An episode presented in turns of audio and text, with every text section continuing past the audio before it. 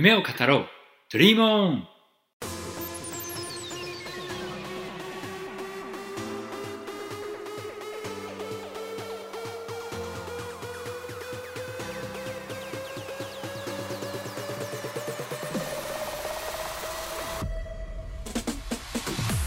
こんばんは。有志団体ドリームオン。共同代表の中村です。夢を語ろう。ドリームオン。この番組は日々の仕事や勉強に違和感を感じてモヤモヤしている人ややりたいことはあるもののどうやったら実現できるのか悩んでらっしゃるような方々に向けて有志団体ドリームオンの活動の様子や夢を追求し続ける人へのインタビューを通じて自身の夢や将来について考え新たな一歩目につながるヒントを提供するための番組です。毎週金曜日夜7時にラジオ形式で配信をしていきます。金曜日のお仕事帰りや週末のお時間のある時にお耳だけ貸していただけたら幸いです。それでは最後までお付き合いくださいませ。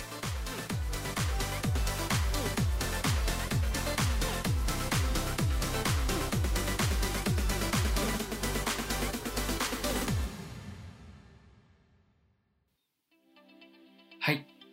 というわけでまずはこの番組夢を語ろうドリームオンについて紹介をさせていただきたいと思います。この番組は有志団体ドリームオン共同代表の中村がパーソナリティとなりまして毎週金曜夜7時にお届けをしていきます。1週間の終わりに日々の喧騒から少し離れて自分を見つめ直すことで週末に何かを始める活力としたり翌週の仕事に対するエネルギーになることができるといいなと思っています。今日はシャープゼロということでまずは導入編にとどめようと思っているんですけども4月からはおよそ60分程度の時間をいただきまして前半は有志団体ドリームオンの毎週の活動の様子を紹介したり1ヶ月ごとにテーマを設けましてそのテーマに沿ったお話をしていきたいというふうに考えています。番組の後半は夢を追い続けるゲストの方をお招きしまして夢の中身やその夢を持つに至ったきっかけ。さらには夢を追う道中での苦労とかそれを乗り越えるためのコツなどをお聞きしていきたいというふうに思っています。なお有志団体ドリームオンの活動の様子を紹介するコーナーでは極力映像も用意しましてその様子をお楽しみいただけるようにしていきたいと思っています。またこのこの番組はインタラクティブなものにできたらと思いますのでぜひぜひコメントもお寄せくださいませ。番組の感想はもちろんですね人生のお悩みとか迷い事など何でも結構です。番組終盤のお便りコーナーにて前の週の配信に対していただいたコメントからお時間の許す限り読ませていただきます。なお私中村は人生相談の専門家というわけではありませんので適切な適切なお答えができるかまでは正直分かりません。ただ私自身がそうでありましたように誰かしら悩みを聞いてくれる人がいるだけでも心が救われることっていうのもあるんじゃないかなというふうに思いましてそういった方々に少しでも寄り添えるような番組になったら幸いです。それでは今回はシャープゼロの導入編ということで私の簡単な自己紹介から始めましてこの番組を始めるに至ったきっかけや今後の放送の展望についてお話ししていきたいと思います。はい、まずは自己紹介ですけども中村翼と申しまして1984年生まれ現在36歳東京都出身です2009年に理工系の大学院で修士を取りましてトヨタ自動車にエンジニアとして入社しました最初配属になったのはシャシー設計部というところなんですけどこちらの車の走る曲がる止まるといったことに関する部品の設計を行う部署で8年の間でアメリカ向けの SUV のハイランターグローバル向けのセダンでカムリという車、え、さらに同じくグローバル向けのコンパクトカーでヤリスという車があるんですけどもこれらの開発に携わらせていただきました。で、まあ、そういった、ことを本業でやりながらですね入社4年目にあたる2012年の秋に業務外で有志のメンバーを集めまして有志団体カーティベーターというのを立ち上げました。この有志団体というのはあまり聞き慣れない組織かと思うんですけども、えまあ、さらにそれがそれなんでそういうのを立ち上げようと思ったのかといったところにいろいろ疑問があるかなと思いますがこれはまた後日お話しさせていただこうと思いましてちょっと自己紹介にフォーカスできればと思いますが、えー、この活動の中で、まあ、いろんなテーマを出していく中で空飛ぶ車を作ろうというふうに決めまして2010年の頭から最初数人のメンバーで空飛ぶ車の機体開発というのを行ってきました。まあいろんなあの曲折とかこんなんあったんですけども2017年の春にトヨタグループ15社から協賛というのをいただきましてそれまで手弁当でやってきたという形だったんですけども4250万円というお金をいただきまして活動を加速させるっていうことができました、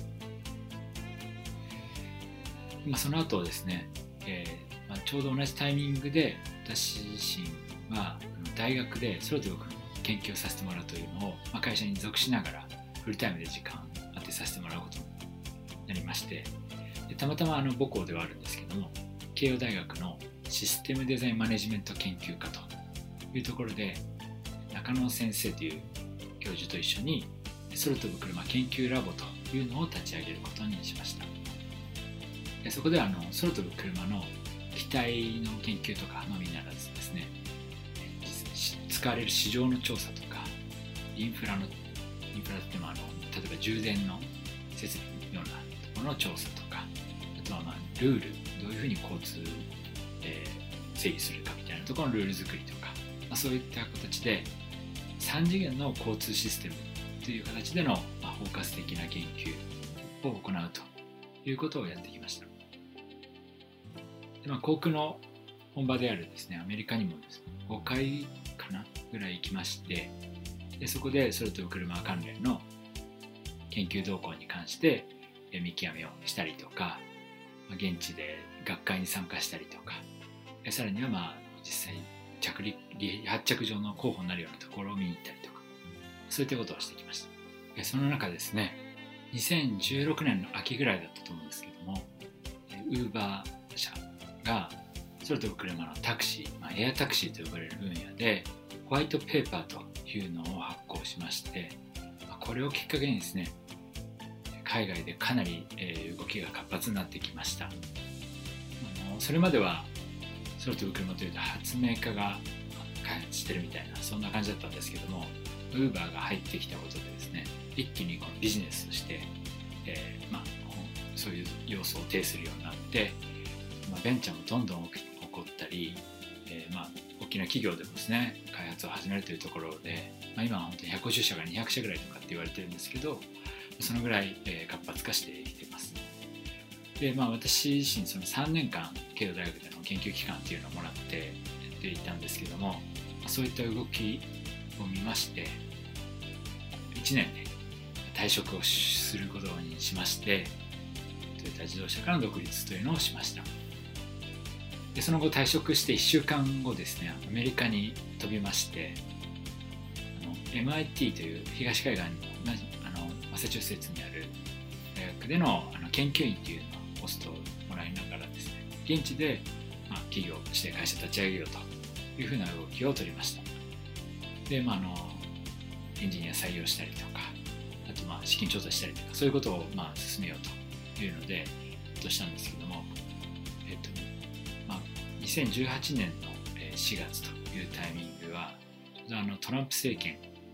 のあの時なんですけどもビザっていうのが下りなくてですね結局まあ3ヶ月で帰国しないといけないと。いうことになりました。でまあその後ですね有志活動っていうのを、まあ、日本に帰ってきて、えー、カーティベーターっていうのを続けながらですね、まあ、さらに日本でも新たにベンチャー企業を立ち上げたりとか、まあ、そういう起業家としての動きっていうのをやってきました。まあ、そんな中で、えーまあ、そうこうしながらですね2018年の夏に私と一緒に教材費をやった福沢君という、まあ、トヨタ時代の後輩にあたるんですけども、まあ、彼を中心に株式会社スカイドライブというベンチャーが立ち上がりまして有志団体のカーティベーターとスカイドライブ社の共同開発体制という体制で機体開発を進めることになりました、え、そして2020年の夏昨年の夏にですね日本初となる友人のデモフライトというのを公開することができました。あ皆様あのご支援ご応援ありがとうございました。でそのその間いろんなことがおかげさまでスポンサー企業が100社を超えましてでメンバーもですね一時期200名近くとなるというところもあったりで有志団体としてかなりの規模での活動になっていました。そのトヨタグループ15社からの支援っていうのが日経新聞の一面という一面で取り上げていただいたんですけどそこからですね本当に月単位ですごい人数の方の応募があったりとか、まあ、そういった大きな変化があったりっていうのも経験しました、でまああのその昨年の夏のデモフライトっていうのを終えた後ですねもともと有志団体のカティベータっていうのは業務外で活動しておりますので、えっとまあ、みんな本業があってその傍らというか週末とか平日の夜に活動しているという面もあるんですけども一方で、えー、スカイドライブ社はフルタイムベンチャーでフルタイムとしてやってるというところでなかなか同じテーマに関して違う時間帯で動くっていう難しい部分もあったりしました。でまあそんなところから今後はまあ役割分担していくのがいいんじゃないかという話になりまして今年2021年の1月からそれぞれまあ別の形で活動を行っていこうということでやっております。でまあ有志団体の方ので私共同代表というのを引き続きやっているんですけどもまずあの活動の名前団体名をドリームオンというふうに解消しました。で、まあ、この名前に至った理由とかそういったところまたあのおいおい詳しくお話しできればと思いますけども、まあ、あの体制としましては私の私中村ともともとカティベタに所属していた久谷さんというメンバーの2名での共同代表体制というふうになりまして今年1月20日から新たなスタートを切っています。で、まあ、テーマの方はこれまでの空飛ぶ車の機体開発というところから今度は未来へのタイムマシンの実現というのを掲げています。もともとの空飛ぶ車も結構ぶっ飛んでるかと思うんですけど未来へのタイムマシンってなおさらぶっ飛んでてどうやるんじゃと。いう話ではありますが、まあ、この辺りまたあの詳しく今後お話していければというふうに思っています。でまあそんな形で今現在ですね私自身は、えっと、3つぐらいあの、まあ、ポストみたいなんですけどまず有志団体ドリームオンの共同代表ですね。で2つ目にこの有志団体のリソース管理、まあ、資金とかアセットとか設備の管理を行う一般社団法人のドリームオンマネージメントというのがあるんですけどもそちらの代表理事っていうのをやっています。でさらに先ほどお話した慶応大学の空飛ぶ車研究ラボというところで特任助教というポストをいただいておりましてこの3つの活動をやっています、まあ、こんな感じであのざざっと自己紹介をさせていただいたんですけども、まあ、いろんなところに疑問点があるんじゃないかなというふうには思ってます。まあ、もしあのご質問等もいただければですけども、まあ、この辺りあの4月からシーズン1という形で、えー、お話テーマを決めてあのじっくりお話しさせていただこうと思ってますので、まあ、今日はまずあのこのこの番組ですね夢を語ろうドリームオンこれの番組を始めようと思ったきっかけについて、まあ、お話をさせていただければというふうに思ってますですね。ままずはあの中村の幼少期の話になってしまうんですけども私自身あの小さい頃からですね車とか乗り物大好きで小学生の時からもう、えー、自動車のエンジニアになりたいというふうに決めていて特にあの自動車レースのチーム監督になりたいっていう夢を持って、まあ、生きてきました、まあ、結構レーサーになりたいとかっていう人いると思うんですけど私の場合あのチームでこう一緒にやるとかチームをまとめるみたいなのが好きだったでチーム監督というところに憧れて、そういう人をかけるみたいな感じでいたんですけども、まあ、なかなかそのチーム、まあ、レースのチームの人とかレースチームの監督なんていう人って周りにいなくてですね、まあ、あの少しつてとかで多少あったんですけどなかなかその多くの話との話を聞くみたいなのができなかったんで結構まあどうやったら夢って叶えるのかなって分からなかったっていうので小中高校生ぐらいでずっと模索してたという感じでしたね。でまあそんな時に思ったのがこう、まあ、いろんな人の、まあ、キャリアパス勉強したいなと思っていて本読んだりとか話聞いたりするんですけどなかなかこう実感が持てないというか、まあ、働いたこともないですしまあ、その世界で実際、まあ、なってみないと分からないみたいなところもあると思う、まあ、そういうちょっと状態だったんですけど、まあ、なんかこう家庭教師とは言わないですけどメンターというか、まあ、伴走者ですかね。伴走者みたいな。そういうあの一緒にこう悩みを聞いてくれてどうしたらいいよみたいなこうアドバイスとか、まあ、選択肢を教えてくれるみたいなそういう人がいたらいいなっていうのをずっと思っていたんですね。でまあまあ、そういう人もなかなかいなかったので結構まあ右往左往しながらこう、まあ、学生時代を過ごしていて大学の時はあのレーシングカー作るみたいなことやってたんで結構そこは近かったんですけどそれまでは結構、まあ、行ったり来たりみたいなそんな感じではありました。でまああの先ほどもその、まあ、家庭教師じゃないですけどそういうような話なんですけどまあこう、まあ、最短のルートで行くっていうのはベストじゃないんじゃないかとは思ってるんですけどとはいえこう選択肢が分かってるっていうのは結構重要かなと思っていてその選択肢が分かればアクションを取れると思うんですけどどうしたらいいかっていう状態になってしまうとこうなかなか踏み出すことが難しくてですね、まあ、そういう意味でこう選択肢を知るっていうのは必要なんじゃないかなと思ってたんですね。でまあそのもし、えーと、選択肢分かってれば実際じゃあ1個トライしてみようと。でやってみて、まあ、自分がそのいいなって思ってる、まあ、夢とか職業っていうのが実際どうなのかとかっていうのが、まあ、具体的に分かればよりイメージともできますしそれがまあ自分に合ってるのかとか、まあ、本当にそれやりたいのかとか、まあ、そういったことを考えられたんじゃないかなっていうふうに思っていました。で、まあ、あの自分の場合小さい頃からですね、まあ、そういう人間だったのもあって、まあ、周りの人とこう夢っていうものとか将来の、まあ、職業でもいいんですけどもそういうのについて話したいなってずっと思っていたんですで、まあ、ただあの小学生の頃から結構周りにそういう話をしても夢ってよ,、まあ、よくわかんないとか、まあ、別に夢なんかないよっていうような人も結構多くてですね、まあ、自分的にはこうああそうなんだみたいなちょっと意外というかみんな夢あるんじゃないかなと思ってたんですけど意外とないと。でまあじゃあ大きくなってて高校生とか大学生になったらだんだんみんなそういうのを持つんじゃないかなっていうふうに思ってたんですけど、まあ、なんか大学入ってもまた社会人とかなっても、まあ、意外に、あの未来とか夢とかっていう話ってできる環境がなかったなっていうふうに感じてます。まあ、それはあの、まあ、もしかしたら私の周りだけなのかもしれないですけどずっとこう家庭、まあ、小学校からこう家庭を経てきてあんまりそこはあの変わらなかったというかいうふうには思ってます。でですね、まあ、私は結局あの先ほどお話したようになんとかあの自動車エンジニアになると夢を幸いにも叶えることができたんですけども実際になってみるとその、まあ、現実的にはこう好きなことばかりできるっていうわけではないくてですね。特にです。最初はこの理想と現実のギャップっていうのに苦しんだ覚えがあります例えばまあレース部門っていうのは非常にまあ狭き部門でして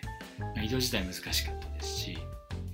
あとはまあスポーツカーとかが好きだったんでそういうスポーツカーの企画したいなというふうに思ってたんですけども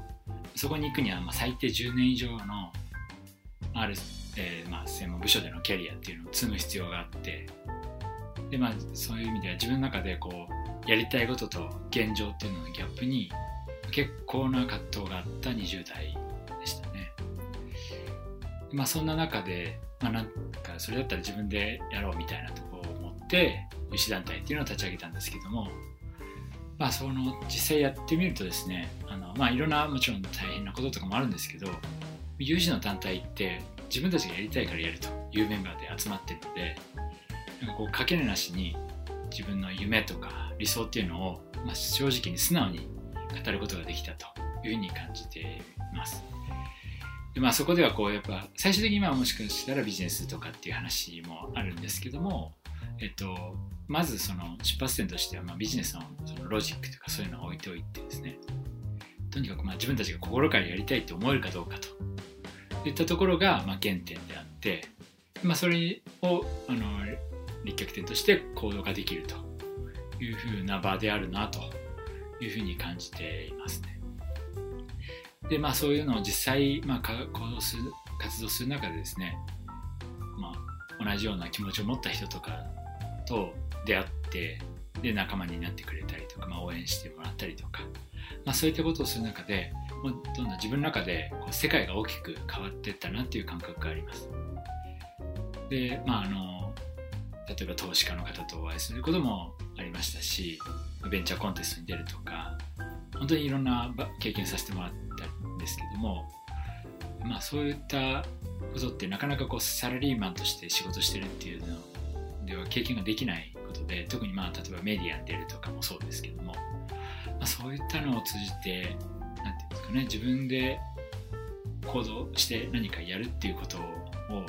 体で身につけるっていうすごいまあ勉強の機会になったなというふうに思ってます。でまあ、あとあのいろんな講演の機会っていうのをすごくたくさんいただいてちょっと数えてないんで分からないですけど累計多分100回以上はやらせていただいてると思うんですけど、まあ、その時にあの Q&A コーナーとか質問コーナーとかあとはあの終わった後名刺交換みたいなところで、まあ、あの空飛ぶ車ってどういうものなのかみたいなところの質問もあるんですけども、えまあ、大体間違いなくあのいただくのがその、まあ、なんで有志団体っていう形でやってるんですかもそうなんですが、まあ、その私がやってきた過程みたいなのを話させていただくとどうやったらその夢って見つけられるんですかとかあとはそのまあなんかやりたいことはあるんだけどもどうやってその一歩目踏み出せるんですかというような問いをまあ非常に多くいただいてきました、まあ、それってなんかこうなんていうんですかね共通する皆さんに共通する部分があるんだなっていうふうには思っていてで、まあ、何かこう自分はもちろんいろんな葛藤もありましたしこう踏み出せない時期もあったんですけど、まあ、途中からはもうなんかそれが自然にやることが自然になってきてで、まあ、そんな中でこう、まあ、ご質問に答えるということをしてきたんですけど、まあ、何回もこう同じことを聞,、まあ、聞いてもらいながら自分の活動もどんどん進みながらっていうのをやっていくとなんかそこに法則というか何かこう個別のものではなくて共通にあの通底している何かがあるなというふうに思ってきていてでだんだんとそれが言語化できてきたんですけどもそれってなんかこう私と同じようにこう何かやりたいと思っている人とかでそこの道中で苦しんでいる方とか悩んでる方にそれを言語としてお伝えすることで何かヒントになるんじゃないかなっていうふうに思ったというのがあります。まあ、ただそのもちろん言ってることって多分すごい目新しいとかじゃないですしおそらく。で、まあ、あとはどっかで聞いたことあるんじゃないかなとも思ってます。で、まあ、過去にその TEDx という場でお話しさせていただいたこともあるんですけどそこでも、まあ、やりたいことやろう、まあ、ワクワクすることやろうよとか仲間そうあの集めてこうみたいな。まあ言ってみれば当たり前のことを言ってるんですけどそれを実際に言われただけだとなかなかやっぱり多分理解って難しいというかじゃあでも自分にはできあのなんかすぐに落ち落ちてこないというか体験に行動にすぐに至らないってったりすると思うんですけど、まあ、そこに何かもう少しこうあの丁寧な説明というか経緯とか、まあ、その葛藤みたいなの含めてお伝えすることが、まあ、必要なのかなというふうには思ってます。でまあ、私自身もそのこれまでいろんな方の本を読んだりとか実実自己実現と呼ばれるものに関する、まあ、いろんな書籍とか、まあ、そういうのをヒントにして行動したりもしてきたんですけど、まあ、当時多分その読んでふんふんと、まあ、理解はし文字としての理解はしてるんですけど本当の意味でそれ理解はしてなかったんじゃないかなと思ってます。でまあこうやってきて思うのは最終的にやっぱ行動してその自ら体得していくっていうのが実際に自分のものにしていくっていう意味では重要なのかなっていうふうに思ってますでまあただその行動するっていう時にやみくもにするんではなくて、まあ、こういう選択肢があるっていうのも知っててここを選ぶっていうのと、まあ、1個だけもう決めてこれやるっていうのってまたその後の結果に大きく変わってくるところがあるんじゃないかなっていうふうに思っていて、まあ、そういう意味ではこう私の経験とか、まあ、あの今までこう勉強とかしてきた中でのこう選択肢の提供とかっていうのができればなというふうに思ってます。まあ、こういった背景からですね夢の見つけ方とか夢の追いかけ方、まあ、あと特にあの一歩目最初の一歩目の踏み出し方ってすごくまあハードルが高いというふうに皆さん感じられてると思っていて、まあ、私も結構そうだったんですけど、まあ、そこで何かこう一歩目を踏み出すヒントとか背中を押すようなものができればなというふうに思っていましてこのまあ4月の新年度っていうのを迎えにあたってこの番組を始めることにしました。であとまあその番組の中で、まあ、ドリームの活動を紹介していきたいと思うんですけどもその有志活動って一般の企業活動と結構異なるんですね。なのでまあ実際どういうことやってるのとかどういう活動形態っていうのがなかなかイメージしにくいところがあるんじゃないかと。そのお金ももらってないのになんでその土日にやってんのとか。でなかなかそう理解しにくい部分があったりすると思います。で、まあ、実際入っていただくと結構まあサークルのような雰囲気でやっててみんなこう自分がやりたいからやると。特に何かお金欲しいとかじゃなくて。でさらに損得感情でもなくて何かやりたいって思う気持ちあとはまあ何かそのプロジェクトに対して共感したとか、まあ、そういったところをベースに自発的に動いてるというのがまあ分かっていただけるとは思うんですけど、まあ、実際入っていただくというのはなかなかまたそこのハードルもあったりするかと思うので別にあの我々はもちろんウェルカムなんですけども、まあ、そういった空気感みたいなものを伝えたいなというふうに思っていて、まあ、そこはあの言葉もそうですけども、まあ、活動の様子に関しては先ほどお話したように動画も入れてまあご紹介することで、まあ、少しでもこの活動をご理解いただいて興味を持っていただいたりとか、まあ、理解いただいてあとはまあその応援をしていただけたらまあすごく嬉しいなというふうに思っています。でまあ今後この、まあ、番組とかあとはまドリームの活動自体がどのように、ま、展開していくのかといったところについて、まあ、少しお話したいと思うんですけども。えまずま4月シーズン1というふうに名付けてるんですけどもここではま有志団体としての思いとか、まあ、ここに至った経緯みたいなところを去年まではその有志団体カーティベーターという名前でやったんですけどもそこも含めて、え、お話ししてまず何者なのかとかそういうところを理解いただければというふうに思ってます。で5月のシーズン2においては今稼働しているプロジェクトが、まあ、いくつかあるんですけどもその中身について、まあ、いろんな側面からこうご紹介していければなというふうに思ってます。なかなかこう新しいテーマ未来タイムマシンっていうのは分かりにくい部分があったりとかしてですね、それはあの一側面だけからだとなかなか理解しきれない部分とかもあると思うのでそういった多角的にお伝えできればと思ってます。で、まあえ、6月のシーズン3は、えっとまあ、今そのメインテーマとしてやってる未来のタイムマシンっていうところを具現化したまあ未来生活を体験するテーマパークを作ろうというふうに話してるんですけどもで第1弾空飛ぶ車で空飛ぼうっていうのを実際にあの仮想体験できるものっていうのを作ったんですがその第2弾の以降のコンテンツというのでいろいろと今、えー、と空飛ぶ車もそうですし実はまあ宇宙に行く体験とか、そういったこともやってあの企画制作してまして、まあ、そういった中身のお話もしていければなというふうに思ってます。まあ、だんだんコンテンツもできてくるので、その、まあ、背景だとか、ちょっと、まあ、先出ししたりとか、いうのもしていきたいですね。であとは、まあ、あの、いろいろと、まあ、イベントに出展していくっていうのを予定してまして、まあ、そこでの、まあ、イベントに向けた準備の様子、まあ、文化祭の前みたいな、そんなところから、あとは当日のレポートとか、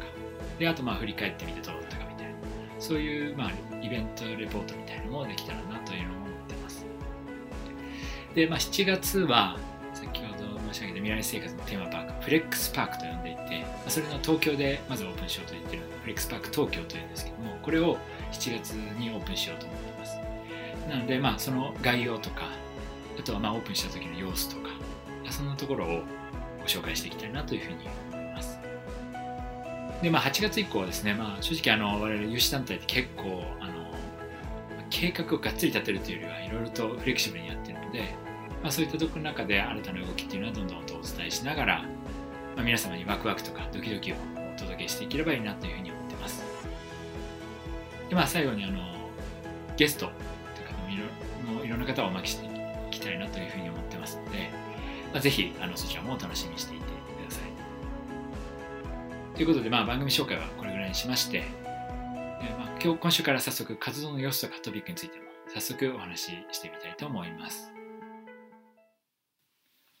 ドリームオン活動報告トピックというわけで今週はいろいろお話した後でのこのコーナーとなりましたけども来週からは番組の冒頭にドリームオンのホットなニュースをお伝えしていければというふうに思っています。で今週は2つお話しさせていただければと思います。まず1つ目は3月16日に発表しましたプレスリリースに関してです。4月のオープンを目指すフレックスパーク東京に向けて空飛ぶ車の仮想飛行体験のコンテンツを三菱電機株式会社様と作ることが決定しました、はい、三菱電機さんがこれまでに空港とかで風の状況を、まあ、速さ風の風速とか風向を可視化するといった技術をお持ちなんですけども、まあ、ドップラーライダーと呼ばれるものを使ってますね。でそれを今後空飛ぶ車とかドローンを使っていくということでで、まあ、それのまずはバーチャル的にやってしまうというのが、まあ、今回の趣旨であります。で、まあ、今後その空飛ぶ車っていうのが普及してきたりする中でやはり地上の乗り物と比較して空飛ぶものっていうのは結構風の影響をかなり受けるといったところがあります、まあ、そういった時にどのようにこう安全に風を検知して飛行できるかっていうのはすごく重要でしてそこでこの三菱電機さんの技術っていうのを、えー、まあ、入れようと。いうことでですね、まあ、我々今まで作ってきた空飛ぶこのコンテンツにこの、えー、風況の可視化というものを入れて一緒にコンテンツを作ることになりました。で、まあ、この始まるきっかけとなったのが、まあ、我々が活動しているのが CIC 東京という東京虎ノ門にあるベンチャー主にベンチャーに向けたこうシェアオフィスなんですけどもここで、えー、三菱電機さんの信江さんという、えー、新規事業の担当の方とお会いしまして、え、そこから、まあ、話がこう進んでいったと。いったところで、まあ、あの CIC という場所があってからこそ生まれたコラボレーションであります、まあ、今後このコンテンツを作ってきてきた中ではその信江さんにもぜひこの、番組を登場していただければというふうに思っているんですけども、まあ、あのこのような形でですねドリームオンっていうのはコンテンツを一緒に作ってくださるパートナー企業様っていうのを募集しているところであります。で、まあ、それでも車の関連するコンテンツっていうのはもちろんあのウェルカムなんですけどもまあ、今他にも作っている宇宙の行くコンテンツとか、まあ、他にも全く新しくあの体験コンテンツを作るっていったところもあのウェルカムでしてぜひまあ広くお話をさせていただけたら嬉しく思ってます。でまあそしてですねなんとなんとあの同じタイミングのこのプレスリリースに、えー、売り込んだんですがウェザーニュース様からも、気象情報提供でのスポンサーご支援をいただけることが決定しました気象情報といえばウェザーニュース様ですけども実はすでにあのドローン向けに地表付近から150メーター高さぐらいまでの風の、予報データっていうのを提供するサービスを提供されてるんですけども、それを我々も提供あの使わせていただくということで、ご支援誠にありがとうございます。まあ、今後あの先ほどの三菱電機さんのコンテンツにそれを織り込んでいくというところであのぜひ完成形楽しみにしていただければと思います。でまあ、先ほどあのパートナー企業という表現しましたけどそちらあのコンテンツを一緒に作る企業さんという位置づけですが、まあ、のザ・ドリームオンの活動自体はスポンサーさん企業の皆様によって、まあ、あのベース部成り立っているというのがあります。まあ、そのスポンサー企業様というのは本当にこう支援をいただくという形なんですけども、まあ、あの活動資金だったり、まあ、アセットの話だったり、